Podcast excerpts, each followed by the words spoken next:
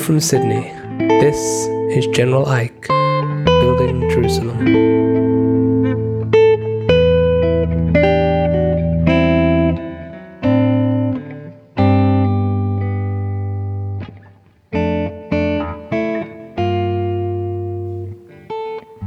Our guest today is Dr. Adrian Heathcote. Dr. Heathcote is a philosopher specializing in philosophy of physics and philosophy of mathematics. He taught for over 20 years at the University of Sydney. Dr. Heathcote, pleasure to have you on the show. Pleasure to be here. I remember very well, very fondly, uh, the first time I encountered you, I was a freshman, or as they say here in Australia, a first year. And um, you were teaching the uh, philosophy courses on epistemology and metaphysics. And the way that you got from a standing start straight into uh, really deep and intense philosophy with big implications, uh, I found really moving. And I've continued to find really moving. Do, have you have you always been a natural communicator, or was that something that came to you with time? You know, I didn't I didn't know that it was something that I could do uh, until I stepped in front of a, an audience uh, for I think it was a summer school course back when I was doing my PhD, and suddenly I found that this was something I could do. I had no idea that I could talk fluently in front of a large group of people um, until that point. It was a surprise, surprise to me, um, as a surprise to them as well, but, but, a, but a surprise to me. Um, I'd never had any experience doing this before, and yet suddenly I just sort of clicked into it, and it was, um, and I enjoyed it, um, and the, the people seemed to enjoy it at the time. I think the first course I ever did was a summer school course on paradoxes, and um, and I had a very uh, a rival sitting in the audience um, who was sort of we were doing work on the same PhD subject. He was he was sort of very bitterly um, opposed to me and really to anyone horning in on his area, and he was going to be tutoring on this thing as I was lecturing it. A humiliating position to, for him to find himself in. And I was quite astonished that after the first couple of sessions, he came to me very warmly, smiling for the first time ever, saying how much he was enjoying these lectures. Really? Hmm. You, you, you talked him around to your side? I, I had no intention of doing that, but it seemed to be the effect. That's fantastic. Hmm. When this was when you were doing your PhD, Yeah, yeah. and before that, were you? Did you find yourself uh, in a in a teaching position, like No. explaining things to people? Never. No, that wasn't your thing. No, no, I, there simply wasn't an opportunity to do that. I, mean, I never had a group of people ar- around who were paying to listen to me, and suddenly I had. Fair enough. Suddenly I found that I was uh, swimming. Fair. Well, I, certainly when when you um when you were teaching at Sydney University and I was there, I uh, you, your your stuff had a great impact on me. I still remember very clearly um, the opening of one of your lectures. I think word perfect. What you said was um, to begin with. I want to share with you one of the most incredible discoveries in human history, and that is there are numbers that cannot be expressed. Yes, indeed. Yeah. I still find it astonishing. I still find it one of those sort of just those most astonishing moments. And I don't know why people are not shouting about it on the television or why it's not being um, crowed about in the street. It's the most incredible thing. Could you give us the, the basic outline for the layman here? Well, the basic idea is that if you have a square which has, um, say, a unit length side, call it, call it one, so it's a unit length, and you want to know what the length of the diagonal is, well, it has, by Pythagoras' theorem, it has um, square of 1 is 1, plus the square of 1 is 1, that makes 2. So the square root of the of 2 is the length of um, the diagonal. And the question is, well, what is square root 2? What length is that? Uh, initially, for the most part, um, uh, ancient societies understood very well fractions. They understood um, whole numbers. They use these in counting. They use them in in measuring their fields and counting various things. But the idea of asking the question, what is square root 2, may not have occurred, it may not have occurred to anyone before the Egyptians, or may not have occurred to anyone even before the Pythagoreans. But at any rate, it occurred to someone around that time, and um, the idea was well, you can actually prove definitively that it can't be a fraction. So it's not a rational number. Now, rational numbers, the word rational has several meanings. It comes from ratio, of course. But it also has this meaning of rationality. What is rational? What is, what is understandable? What is comprehensible? What can one reason about? And the word that they had for these numbers that aren't rational numbers um, was that they were um, unspeakable numbers, unsayable numbers. Wow, unsayable numbers. Yeah, unsayable numbers. That was the word they had. Um, and the the proof is really simple. The proof is, um, well, one proof in it anyway is that um, suppose you have, um, suppose you were to think that um, square root two was a fraction, let's call it m over n. Um, then if you were to square both sides, you would get 2 equals the square of m over the square of n. Move the uh, denominator, n squared, over to the other side, and you'll get n squared times 2 equals m squared. Now work out the factors of, um, of m squared and n squared. Well, the fact there are there is a unique way of breaking down every number into prime factors. It's called the fundamental theorem of arithmetic. Every number can be broken down into a unique set of um, factors, prime factors. So, for example, ten is simply two times five. And two is prime and five is Two prime. is exactly. Okay. So nine is simply three times three. Right. So it's a unique set of um, of prime factors for every number, and the Greeks knew that. Now, once you have that, then of course, once you lay out the factors for m, then the factors for m squared are simply that set laid out twice.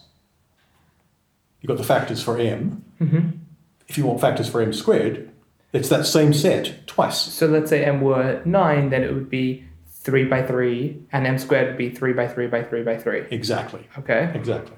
So now you've got an even number, um, n squared times 2, hmm an even number of factors times 2, because 2 was on the left hand side, say. Yeah.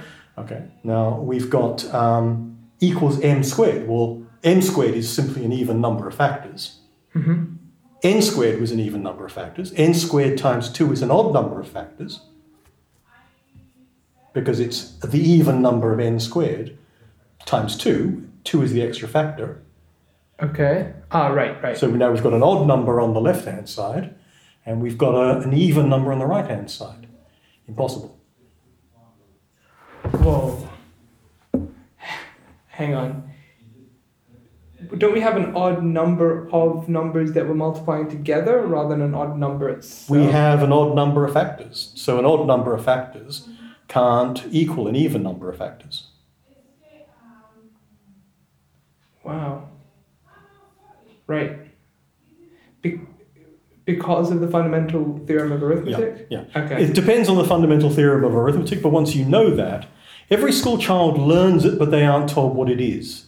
They're told that you can break every number down into a unique set of prime factors. They learn how to do that. They learn how to factorize numbers.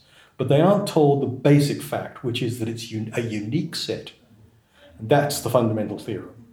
Now, they aren't told it because I suppose it seems too obvious or it doesn't seem useful. Because the next question is Are there any numbers for which that set is not unique? Mhm. And there are. What do you mean? There are complex numbers, Oh, okay. complex integers. All right. And for them, that the, the decomposition is not unique. Okay. But for ordinary numbers, it is unique. That's the fundamental theorem of, of, of arithmetic. It's right. So, as in, as in, there's only one set of, of prime of primes that makes that number. Exactly. Now that that little proof is works perfectly well for every prime number. So every prime number you can prove that it, the square root of that number can't be equal to a, a ratio fraction. Oh, interesting. Yeah. W- using basically the same. Using the same proof. So Right. suppose you have 3 Mhm. um, then three can't be equal to a fraction because again, once you move the denominator onto the left-hand side, you would get an odd number of factors equal to an even number of factors, an odd can't equal an even, etc. So, so. Right. Okay. Now I get that. Because And it also would apply to any number which has an odd number of factors, prime factors. okay, I um, there's an odd So it's very generalizable as a proof. Fair. So then the ah, so that's why it doesn't work for like nine because nine has an even number of prime factors. Yes. Okay, but all of this, all But of this is and nine is a square. hmm? Nine is a square. A that's square. right. But all of this basically comes to prove that square root two is is is Not uh, not an expressible. number. Not expressible as a fraction, not expressible as a real no, as a as a sorry, not expressible as a fraction, not expressible as a whole number, hmm not expressible as a fraction. If all you know as numbers are fractions and whole numbers, then here you've got a number which you can't say what it is. You can say you can pin it down to say, well, it must be between this number and this number. hmm You can get closer and closer to it, but there is no fraction which it would be.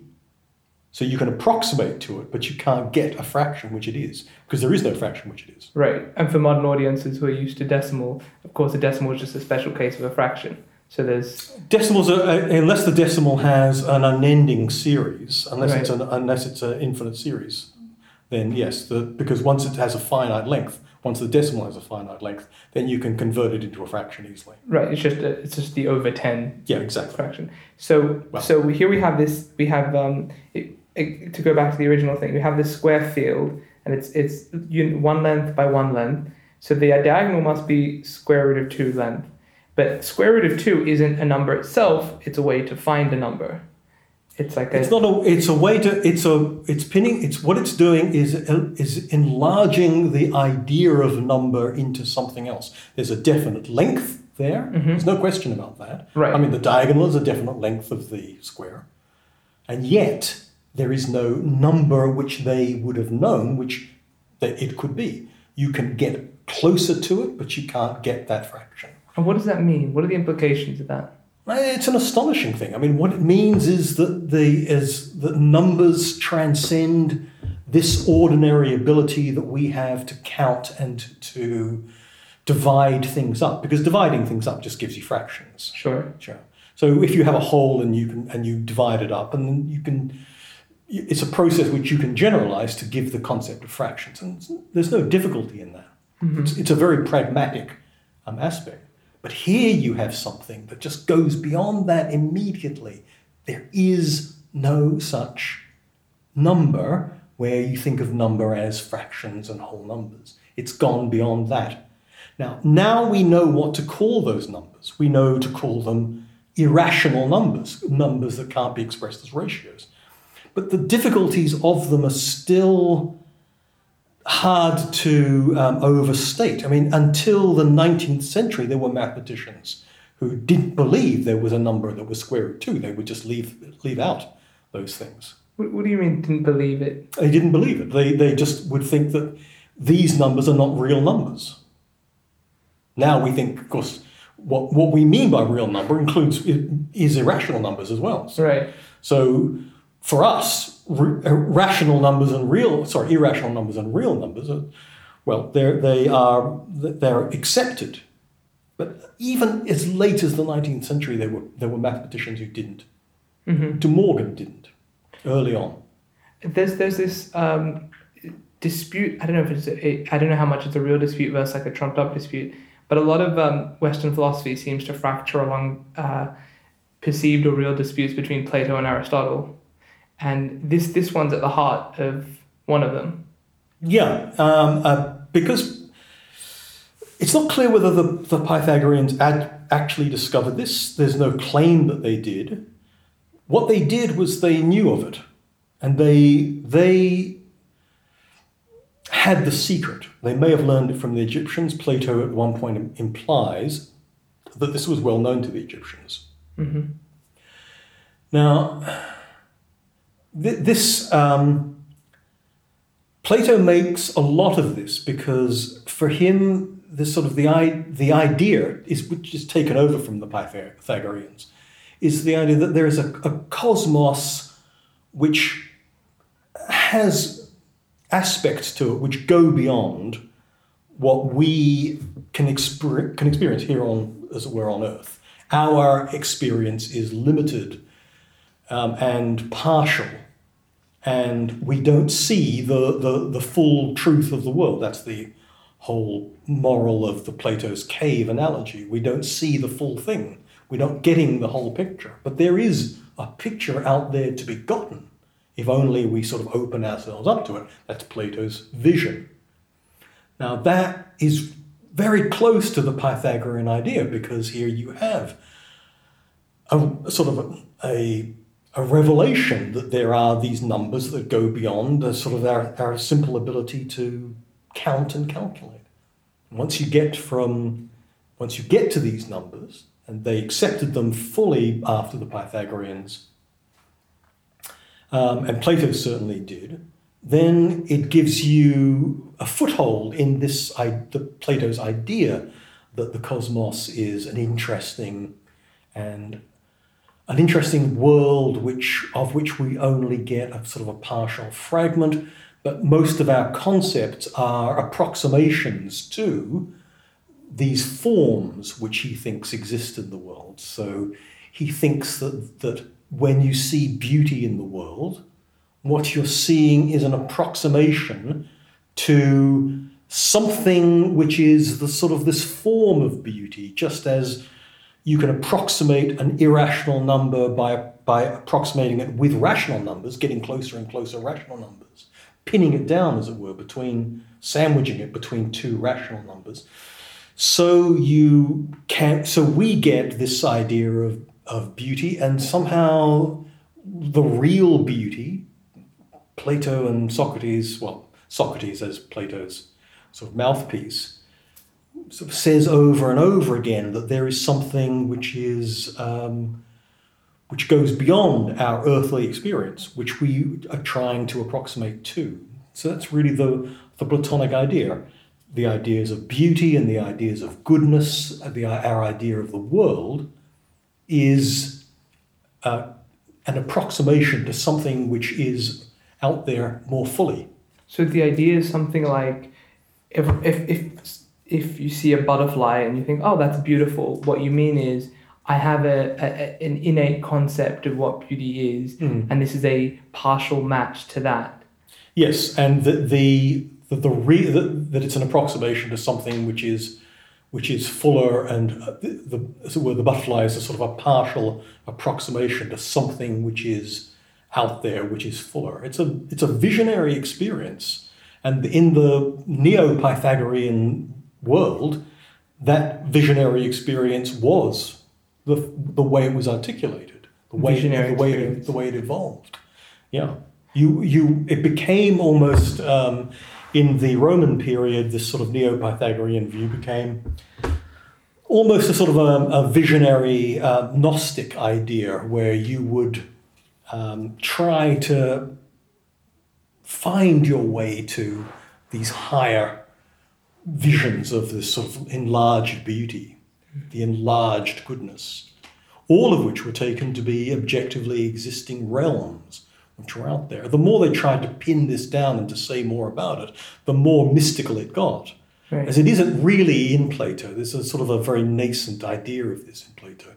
But um, as, he, as it was developed in the next five, six hundred years into the Roman period, into the, the, the first several uh, um, centuries of the, um, of what, the Common Era, as we call it, Mhm. then um, what you have is a sort of articulation of this view in a very much enlarged mystical realm sort of uh, sense, and, and numbers were playing the, a sort of a similar kind of role that they had played with Plato and with the Pythagoreans. Right. So when Plato's doing it, he um, he is relying a little more on the geometry to get him to get him there. But he he whereas later later philosophers were moving more into the mystical realm. Yeah, yeah But very much even so. even for him though, he was a participant in the Eleusinian Mysteries, if memory serves.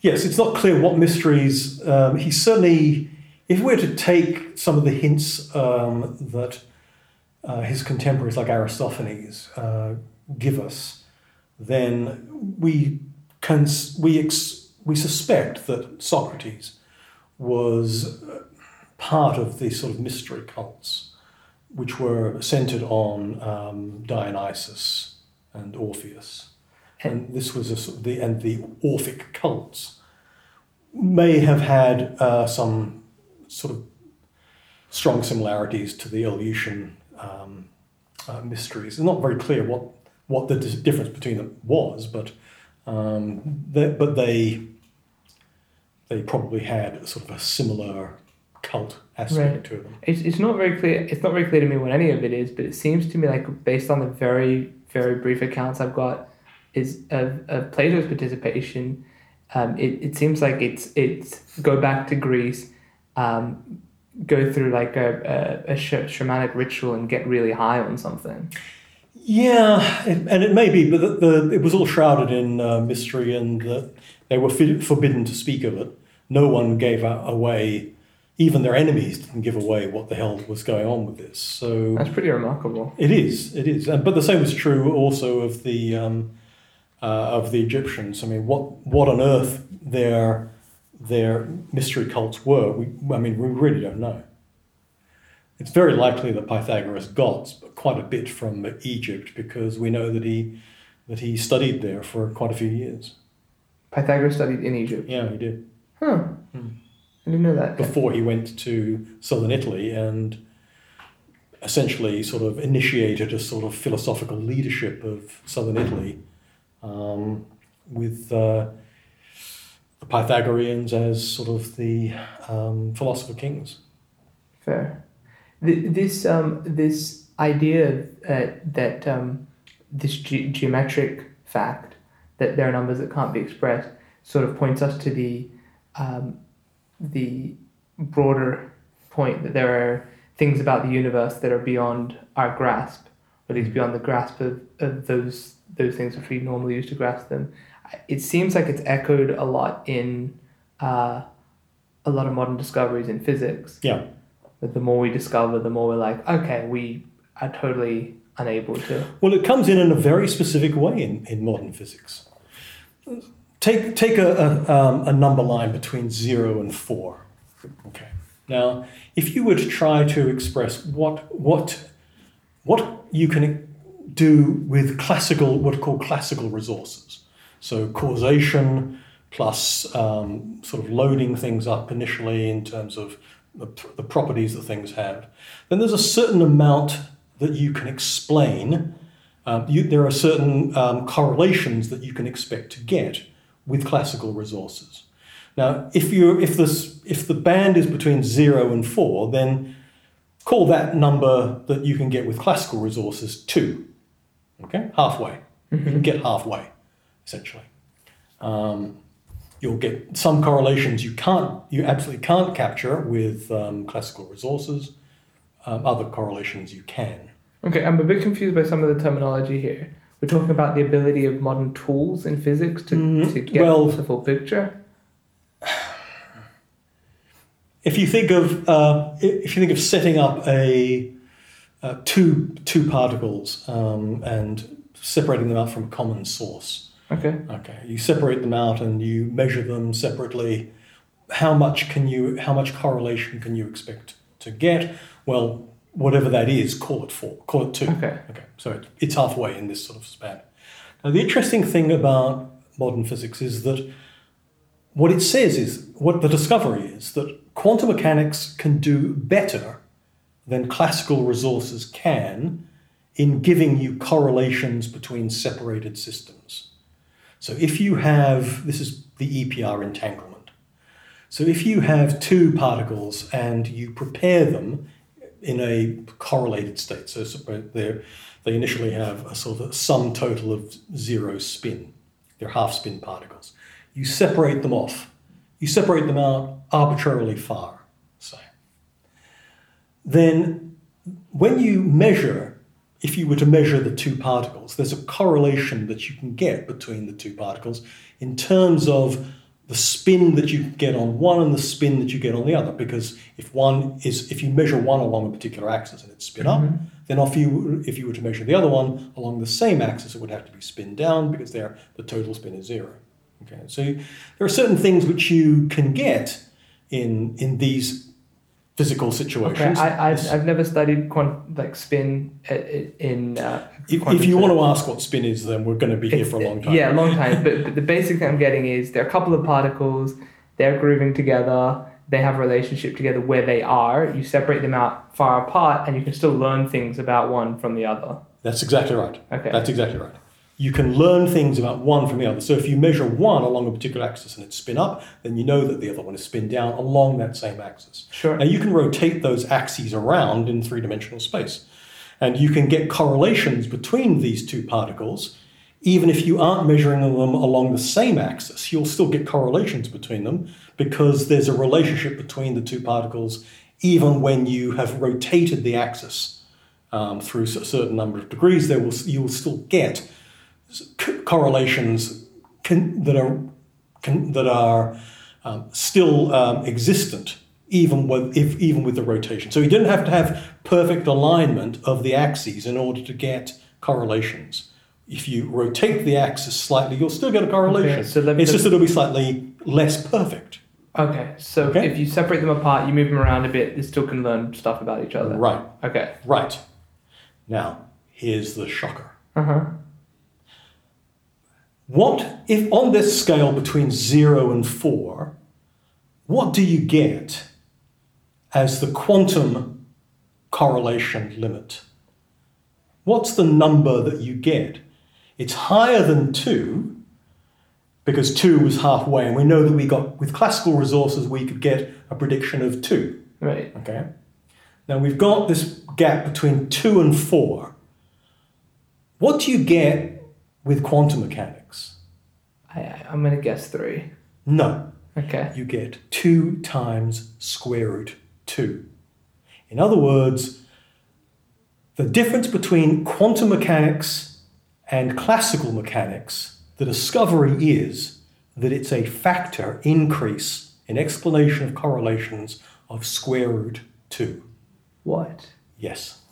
So the the difference in how good classical mechanics is compared to quantum mechanics in in dis, in describing correlations between particles is itself that gap is itself inexpressible. It's an irrational. It's an number. irrational number, yes. So, in other words, the increase. I'm done here. this is ridiculous. The increase that you get uh, in, in, in explanatory correlations between separated systems is a factor of square root 2. That's bonkers. Yeah. That's absolutely bonkers. Now, one of the, the questions which, which people are now asking is why can't you get more than that? Why can't there's a dis, there's a difference, a distance to hmm. go between two times square root two, which is the quantum limit. By the way, it's called the Tsirelson limit, which is which is the limit of quantum mechanics. The Tsirelson limit is two times square root two. Okay. Okay, now there's a difference between two times square root two and four. Why can't you get correlations between that in, that gap more than quantum mechanics? Why, assume why we just don't you? have good enough physics yet. No, well, no, no. It, there is there. It's thought to be an absolute limit. Oh wow, really? Yes. So like you actually The Tsirelson limit is thought to be a, a limit beyond which you could not possibly go, and there are a whole lot of theories that are current now trying to explain the Tsirelson limit. Lots of lots of attempts, but but essentially, in your terms, things go bonkers if you try to get beyond two times square root two. fair. Okay. Now, here's an interesting way of looking at this this this little sort of chart we've got now. We've got zero, we've got two, we've got two times square root two, we've got four. Okay. Mm-hmm. The progress is this: two is two times square root two. Yeah. 2 times square root 2 is square root 2 times square root 2 times square root 2. 4 is 2 times, is, sorry, is 2, sorry, 4 is square root 2 times square root 2 times square root 2 times square root 2. In other words, square root 2 is square root 2 squared. 2 times square root 2 is square root 2 cubed. And 4 is square root 2 to the fourth power. 2, 3, 4. That's remarkable. Yeah. It actually goes up in this image. It goes up in that neat little progress. I, I feel like this at this point I, I'm struggling to keep up, and I imagine um, this this might be a little beyond the capacity of, of some. Well, of it's a good- who don't it- have education in. But it's a good it's a good reason for people to go out and try and find books uh, that sort of explain this sort of thing. They're, they do exist. fair. You have any recommendations? No. Um, I, I want to ask you about something completely unrelated. How old were you when you started riding a motorbike? Oh God. Um, I think I started. Well, I started when I was eighteen. May have be. May I may have started illegally at about seventeen. I think I did. Rock Maybe on. maybe sixteen. But when I first started, I was not riding what you could describe as a motorbike. It was like one of those Honda, one of those middle, middle sort of Honda scootery type things. Not exactly a scooter, but but a very sort of low powered motorbike. And were there were there other people you knew who were riding at the time? Yeah, yeah, because no one could afford cars. So um, we we had this sort of little uh, motorbike gang of um, of uh, university students. Um, um, yeah, hell's nerds, I suppose. Hell's nerds. Yeah. Eh, So we, as we got, as we went on, we sort of uh, the motorbike sort of slightly increased in power, um, but we were sort of riding along in in um, terrorizing um, the, the, the citizens of Adelaide. What were you rebelling against? What you got? In Adelaide, apparently not a great deal. No, exactly. What do you, do you remember? Do you have a bike that stands out to you as your absolute favorite? oh, I only had I only had uh, a couple, um, but yeah, the best one was the Honda 500. What was a Honda 500 like? Oh, it was just very smooth, very very smooth, really nice. I would have liked something you know more powerful and bigger and all that sort of thing. But you know, once you have a couple of accidents on a motorbike, your nerves begin to go, and um, it's hard to sustain it. You begin to sort of you begin to sort of check out people in in their in their rear view mirrors to see if they're people you want to ride your motorbike behind, or whether they're going to be jamming on their brakes all of a sudden, whether they're going to do something crazy. Once you start really looking to see everything in the road to see whether it's safe, it's time to hang it up. Ah, interesting. Because I, I, I've actually never ridden a motorbike. I've always wanted to. But the thing that, that really got me was um, I was talking to someone who said, look, if you ride a motorbike, the issue isn't will you have an accident. The issue is when will you have your accident. That's true. And the thing is, you know, a small, you know, a, a, a little bumper scrape on a car is a serious accident on a motorbike. Yeah. You, know, you, you can die from, from something which you would not even sort of consider in a car. And in places like Sydney, no. The, the drivers are absolutely reckless and only concerned about their own safety and themselves. And I wouldn't ride a motorbike in Sydney. You find there's a strong difference between Sydney and other cities? Well, Adelaide had very wide roads. Mm. Um, it, it, it was it was sort of planned, planned city. It had very few hills, like none, um, and uh, and very wide roads. And unless you were in a very a peculiar place, for the most part, you could ride safely um, and avoid cars. Um, and that's just not possible here. So, was it? Did you go on long rides? Oh yeah, sure. We the, the, all of us. Um, I think there was a there was someone who was doing ophthalmology. We had uh, someone who was uh, someone who was doing um, his degree in maths. Uh, there was me, who was sort of philosopher plus English person at that time. Um, oh, let's see. There are a couple of uh, chemists, I think. And anyway, we would all ride around and. You really do sound like hell's nerds. Eh, Well, uh, that's what it was, yeah. We all rock up to parties, you know, of rev the engines. Did you really? well, it sounds ridiculous if you say revving the engines, but you know, we, we would certainly go to parties, you know, you know, as a group. And just spend a little longer outside on the bike. Yeah, before so you head off. leaning against them. That's right. Ah, interesting. Yeah. Was that, was that very popular at the time? What do you mean? Like like I, I it's hard for me to it's hard for me to tell if it's the sort of thing that um, was it seems cool now in like looking back you know like you watch like a, a James Dean movie or whatever and you're like wow but at the time if you did that at a party would people come out and be like whoa who are these people Yeah, yeah yeah. These guys look tough.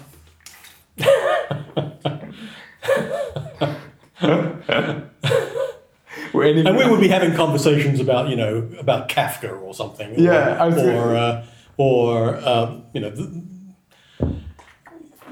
exactly, you know, what what was the what was the sort of the content of you know of theories of topology or something like that. It was.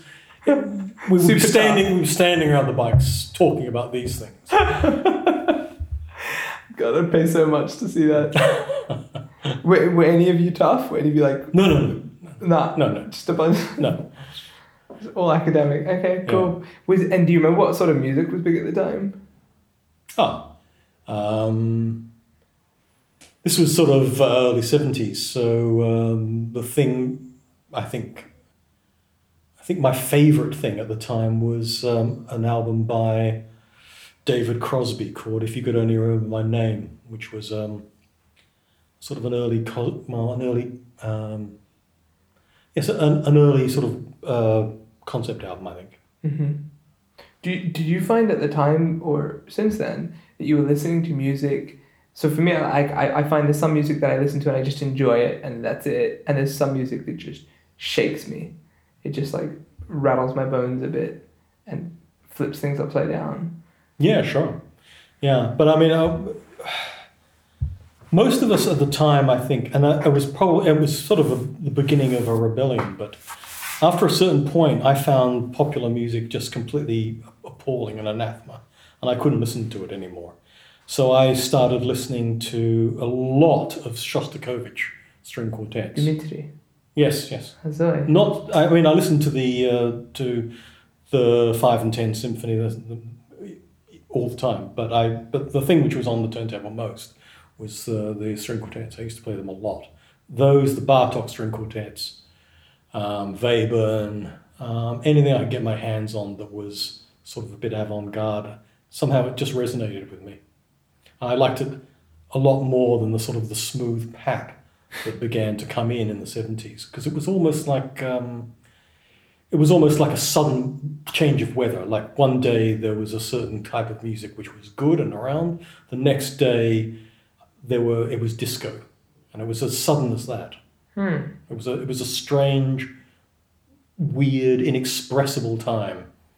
Um, but it went from one thing to another thing very quickly and it never changed back again Never since the 60s.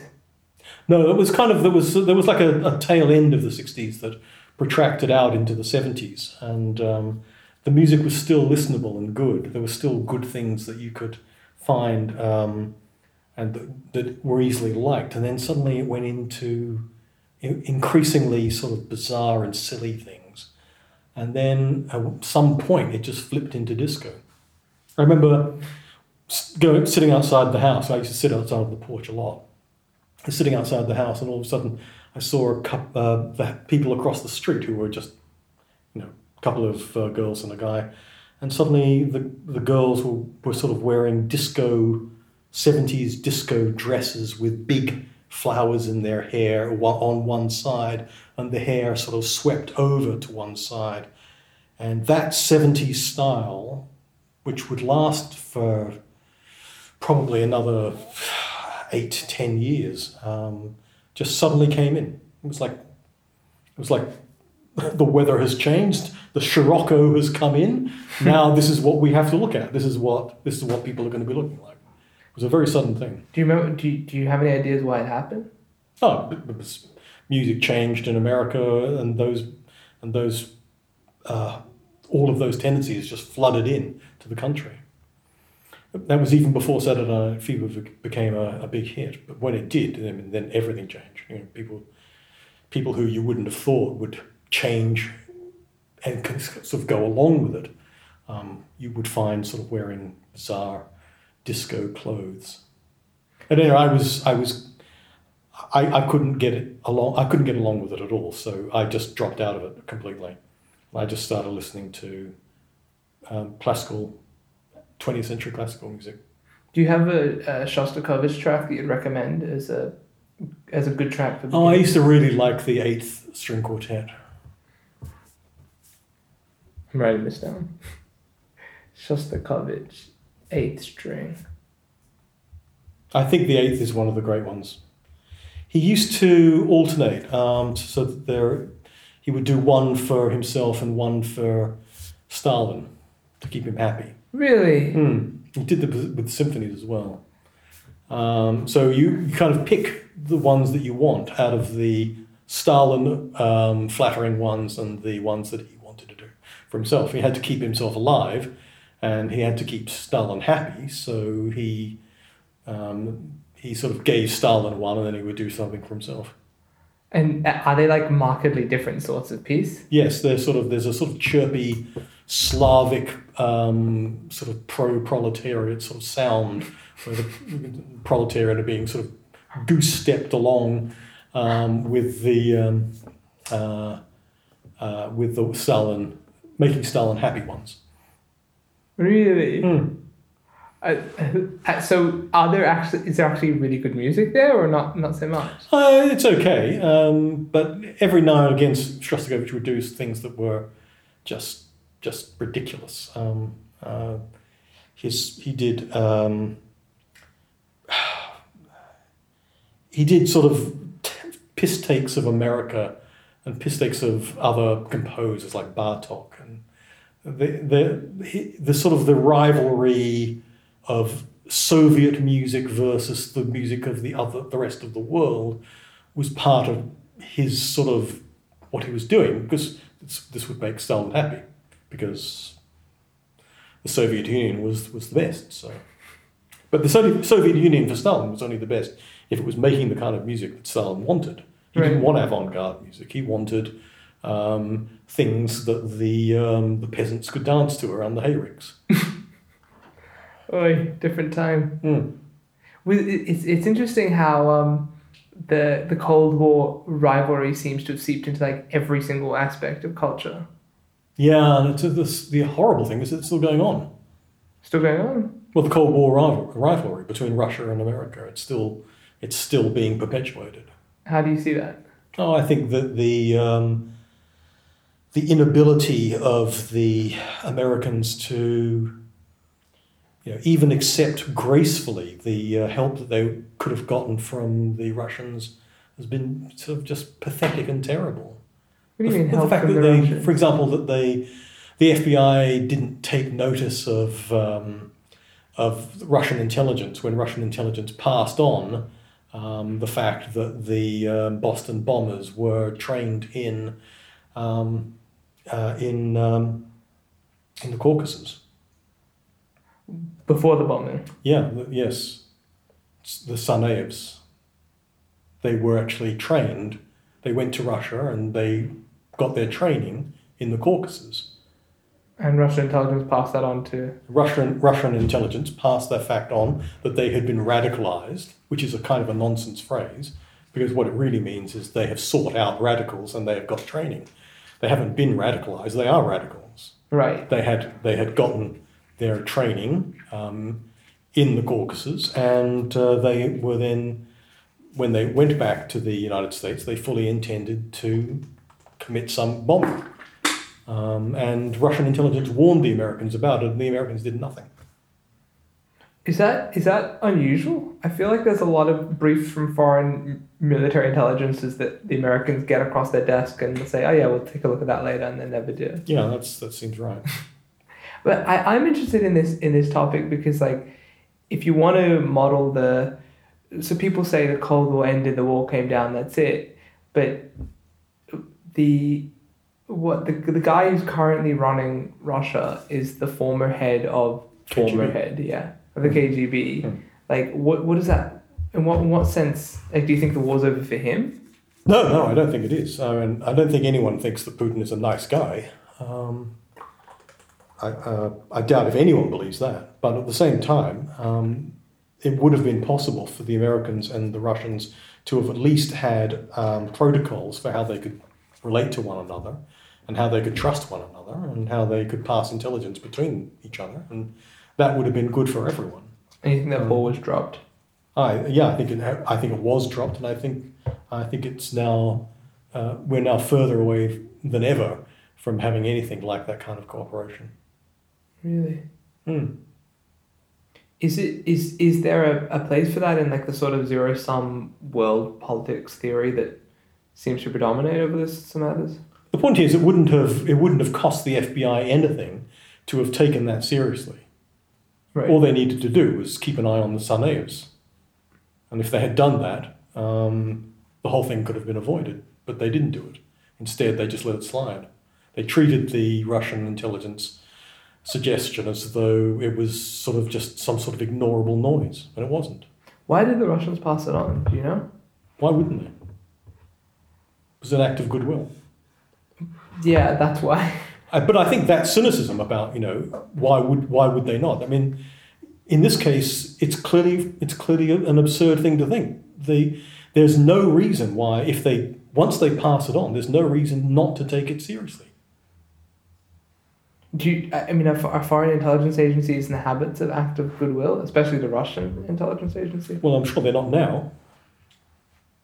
But you think they were then? Well, I think they were then. but They were right. I guess they Yeah, were. they, the, what they passed on was correct. Fair.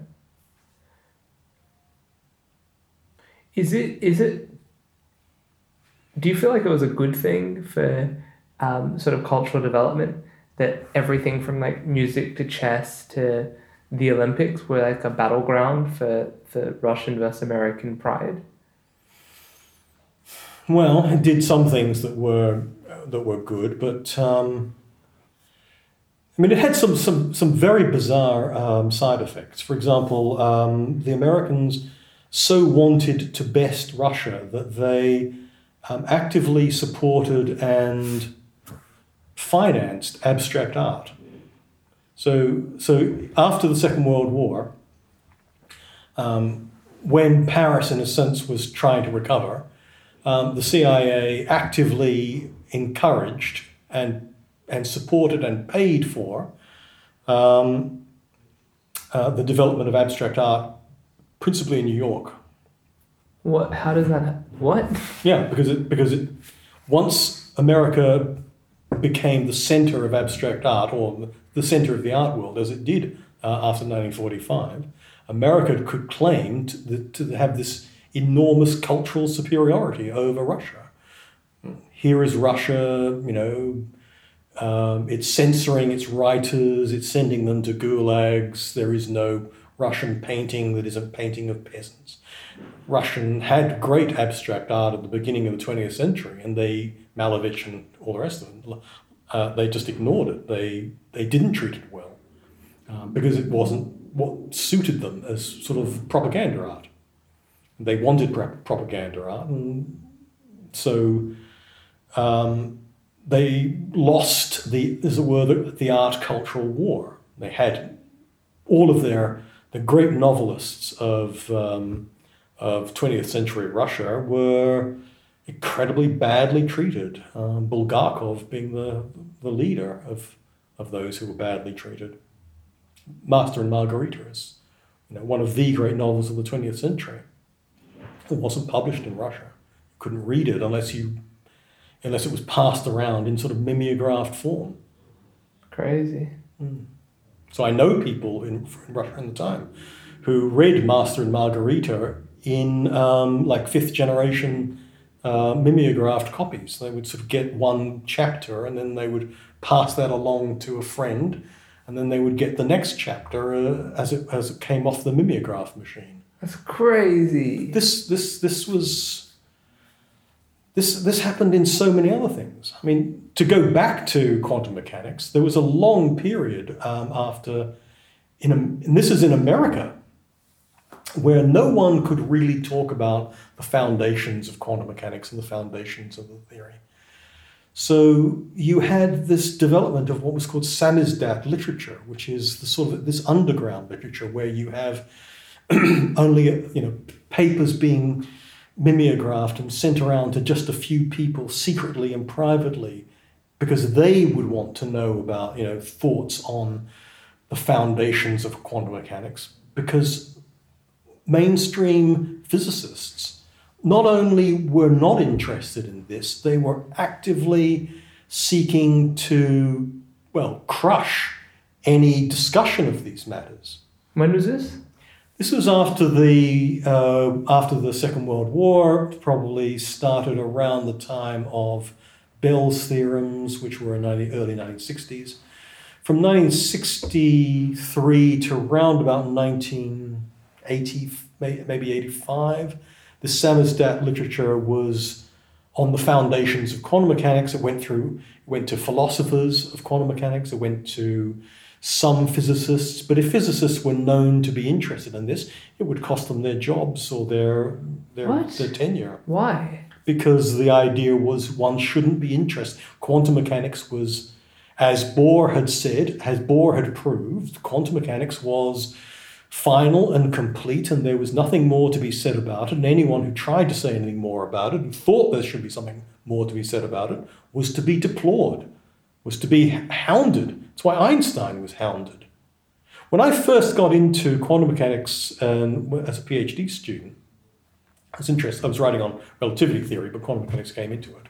The view was, and I heard it everywhere Einstein is a dinosaur. He doesn't understand modern physics. Don't read him. Don't, don't, don't, don't talk about the things that he was interested in because all you'll do is put yourself in a bad light was everywhere. That was in the early 80s, um, late 70s, early 80s. Um, it, was, it was that attitude was current. Even, I mean, for, for years, physicists were, were uninterested in poo pooing the ideas of entanglement. Now they're all over it. Now right. it's like, it's like it's now it's like they invented the damn thing.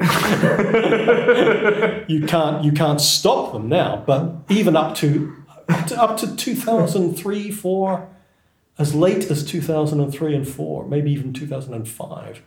This was a very, very common view. Is this so? Is this a combination of Einstein's early work or Einstein's late work? No, it was Einstein's work of 1935. Einstein and Schrodinger published at around the exact same time, 1935 36, a number of papers which argued that quantum mechanics couldn't be complete, that it was that it, it lacked something, that there was something an explanatory um, something in the in its explanatory paradigm was wrong or or it was uh, it lacked something which needed to be added to it in order for it to make sense. Einstein had the view that um, the, the kind of uh, the the distant correlations that you could get with quantum mechanics would violate special relativity, um, and, um, and and therefore he thought that there was something wrong with the theory.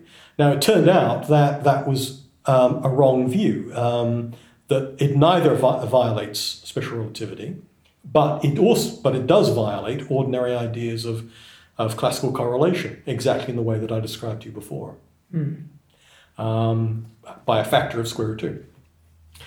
Now, that um, was uh, proven by, by Bell, uh, by the people who worked on Bell's idea, the Clauser Horne um, Holt Shimony uh, papers gave you the idea of this range between zero and four. Classical mechanics gives you something up to two. Quantum mechanics extends that to two times square root two. And then you've got beyond that, which is the zone of no one can get to. Now, these ideas were there in the literature, but no one could talk about them. It's so funny. There's the, the zone that no one can get to. Hmm. It sounds like um, uh, it, it, this is there's this common thing they do in video games where it's like oh we, will run to the city and make it livable but then uh, if we let anyone go here then we have to like build the whole model here so we'll just like lock off this area mm. and there's this game of cat and mouse amongst um, video game designers and, and players to get to those areas that you're not supposed to be able to get to right and it's um it's uh, you know like uh, simulation theory is getting more popular now. Right. The idea that we're living inside a, a computer simulation, Yeah. And so uh, it, it's it's funny to think about it from that point of view. Do you hold any weight in these in simulation theory? No. Really? You think this is base reality? Mm, I don't think that. I think we're wrong about what reality is like. Um, I think physics gives us a better and different idea about what reality is like. Um, but the idea of the simulation, I don't buy at all. Why?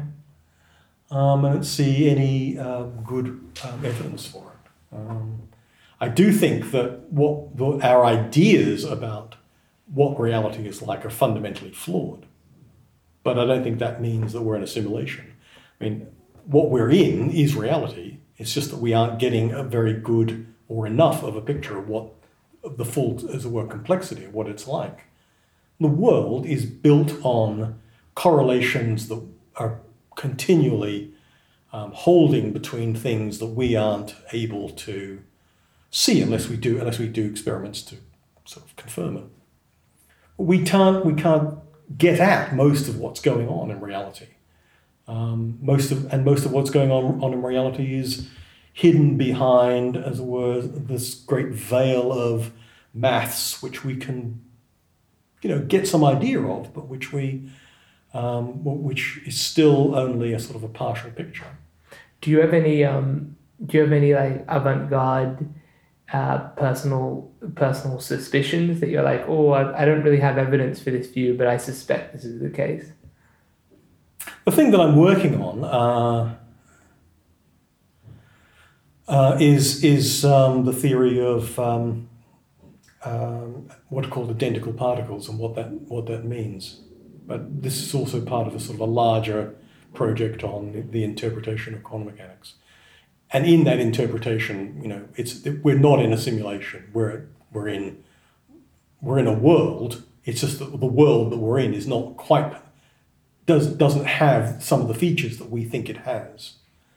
Um, Is there any of that that'd be uh, understandable to someone without a background, or is it a bit technical? I think so. I think I, I've, I've, I've, I've worked out something that I think does uh, give something of the flavor of this. I can, I, can, I can give it to you, I think. Okay. Okay.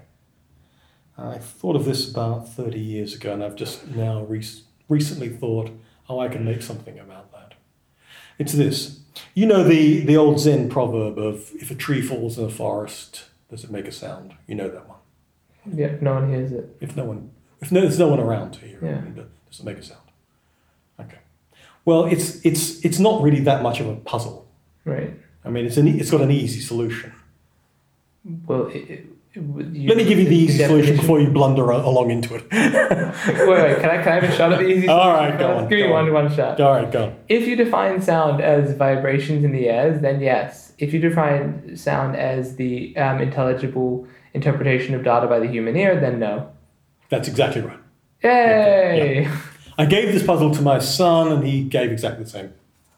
Answer. Uh, yeah, Good. yeah, he's fourteen. wow. So you trust It's your an easy son's it's an easy puzzle to get. All it all it really requires is that you disambiguate what makes a sound means. Right. Does it create sound waves? Absolutely. Does it does it create qualia in a human consciousness, which is what we call sound, the sound sensation, as it were? Well, no, because there's no one here to hear it. No one there to, to hear the, to, to have that sensation. So there are no. Okay. An easy puzzle. Easy. Now I want you to think of something. We have a room. There's light in the room. There's a mirror in the room. There's no one in the room. What's the image in the mirror?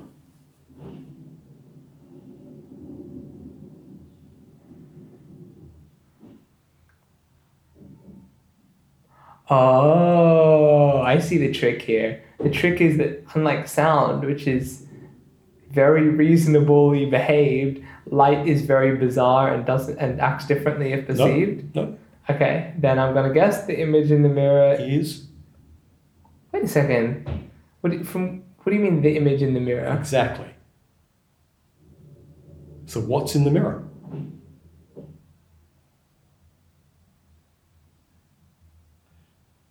For your listeners Yitzi is stroking his tooth. I'm, I'm trying to figure this out. What's in the mirror in the empty room? Okay, can I, can I just blunder a Sure, bit? go for it. All right, here's some blunder. Okay, so you look at it. Let's say there's a, there's a room and there's I know, a chair at one end and a pot plant at the other end. I look at the mirror from this No, angle. no, no. What do you, there's no looking in the mirror. No, I'm just. I'm There's just no one in- giving- I'm there's no giving one a in different example. I'm just giving a base example when there is someone in the room. All right, if there's someone in the room, fine. Right. So then, what someone, what? So if I if, if I sit at this angle and I look in the mirror, maybe I see the chair reflected. But if I shift around the room a bit, I might see the pot plant reflected. Absolutely. So, the what a mirror displays seems to depend on the angle at which it is viewed. Exactly. Exactly. Okay. Right. Um, is is It's a selection process, in other words. You're selecting certain um, certain rays of light that are bouncing from objects to onto the mirror and onto you when you're in the room. So you're selecting out particular um, particular rays and getting a vision in the mirror which is determined by the selection in your position. Okay, that's what you're saying. That's exactly right. Okay. Okay. Is, is, is, that, is that the answer, or are you No. looking for something beyond that? No. Okay. The what's so the the mirror is there? An, the mirror is reflecting the light which hits it in all the same ways that it would anyway, Right. and it depends what you mean by image. Like, do you mean So- a map on a retina, or do you like on no, a no, retina, no, no.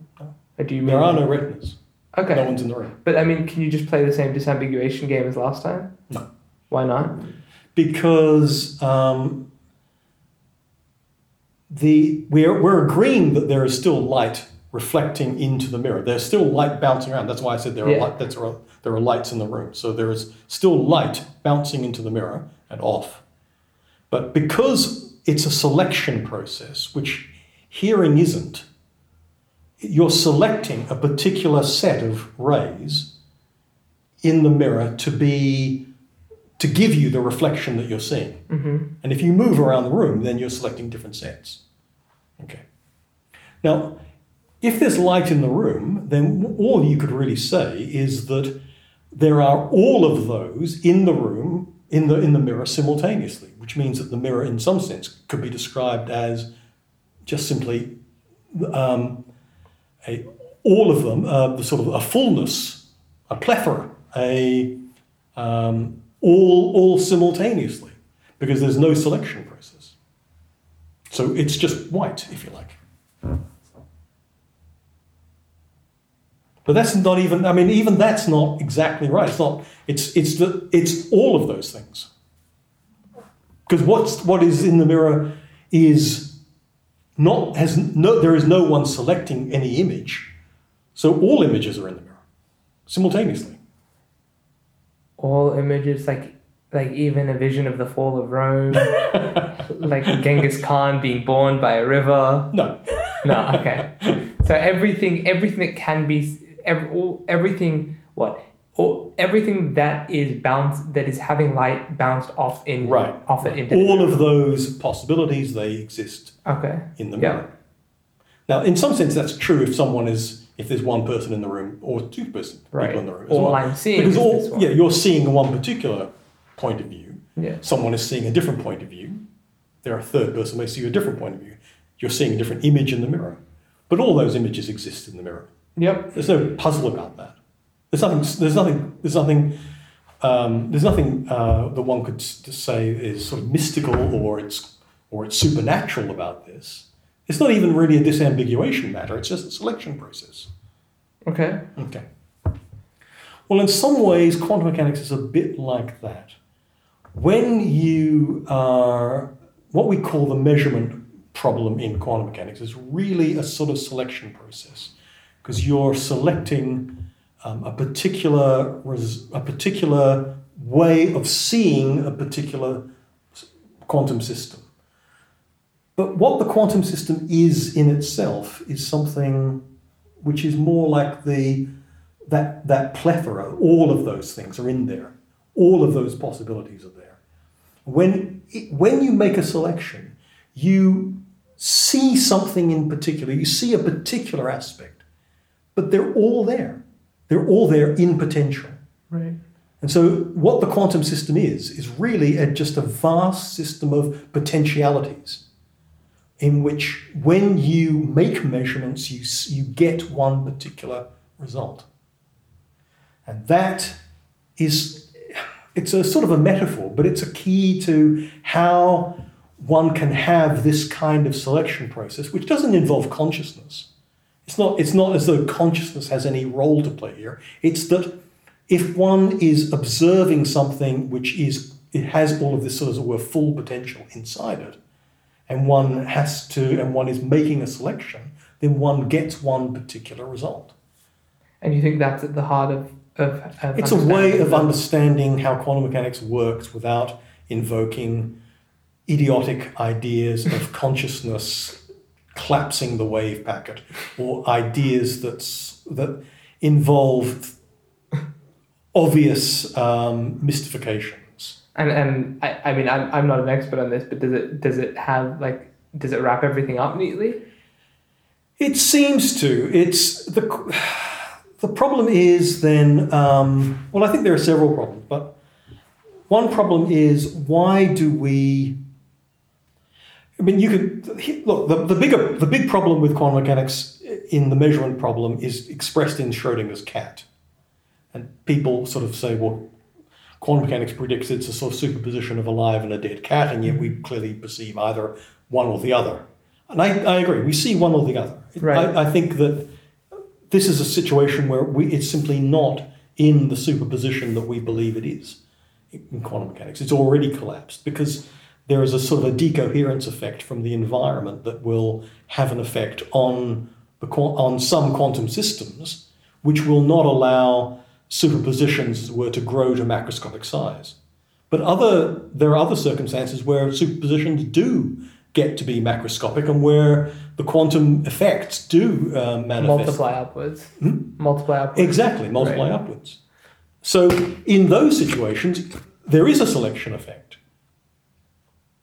And how that selection effect works is um, in, in along the sort of the same lines as the as the mirror analogy. That's there is this potentiality that is there, and you're when you sort of make a measurement, you are simply seeing one aspect of that potentiality. If you were to measure it again in the same way, you would see the same thing. And that is what is the normal argument for assuming that there is a wave packet collapse. But I don't see that there is anything of that kind. There are decoherence collapses, but there is no consciousness collapsing anything.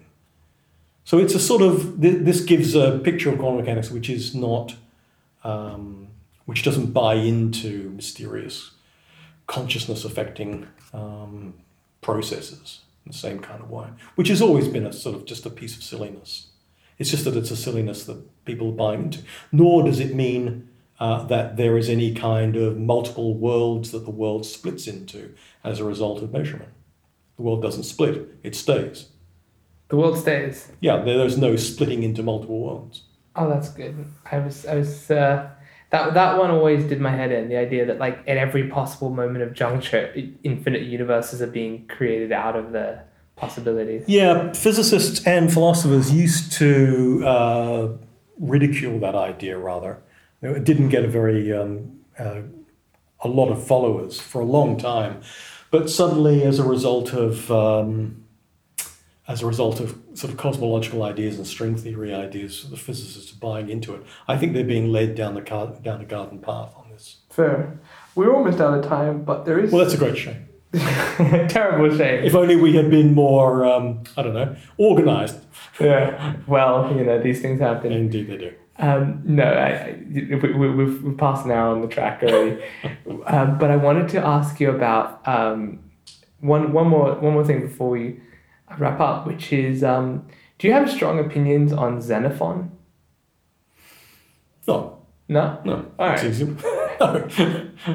Why? Uh, because I, I figure like um, he's, he's the other one of Socrates' students that we know about. And Yeah. he has this like really impressive military career, and he seems to go off and have a lot of adventures as well as studying philosophy. I said Socrates. As yeah, Oh yeah. yeah, Oh yeah. Socrates was uh, marching along. Um, you know, as as Plato describes him in the Symposium, he was marching along and singing songs, and um, you know, with his band of Athenians, um, he was a, an enthusiastic soldier. really. Oh yeah. Okay, fair. But but like the story of the ten thousand, that's crazy. Eh, well, Like like Xenophon took a mercenary group to Persia to fight for the fight for the what in the civil war, won his side of the battle, but then like the the, the guy they were trying to get installed on the throne died, so they were just like, well, we there's nothing left for us to do here, and so they fought their way all the way back to Greece. That's amazing. You don't find that amazing? it is amazing. Yeah. I feel like that's that's the sort of thing like that would it, maybe he learned things that were profound that come through in his discussions with in, in Socrates Academy. And I figured if anyone would have picked those up, it would have been you. You know, the idea of being a soldier and a philosopher wasn't all that surprising back then. You could do both. Now it seems ridiculous. Now I, d- I doubt if there are very many philosophers who started off as soldiers. Fair. Um, and, and it's sort of an it's an unfortunate thing, you know, because I think a lot of philosophers could do with dying in battle. Fantastic. All right. Well, I guess uh, I guess we have an old precedent for Hell's nerds then. exactly, exactly. Dr. Heathcote, it's been an absolute pleasure. Pleasure.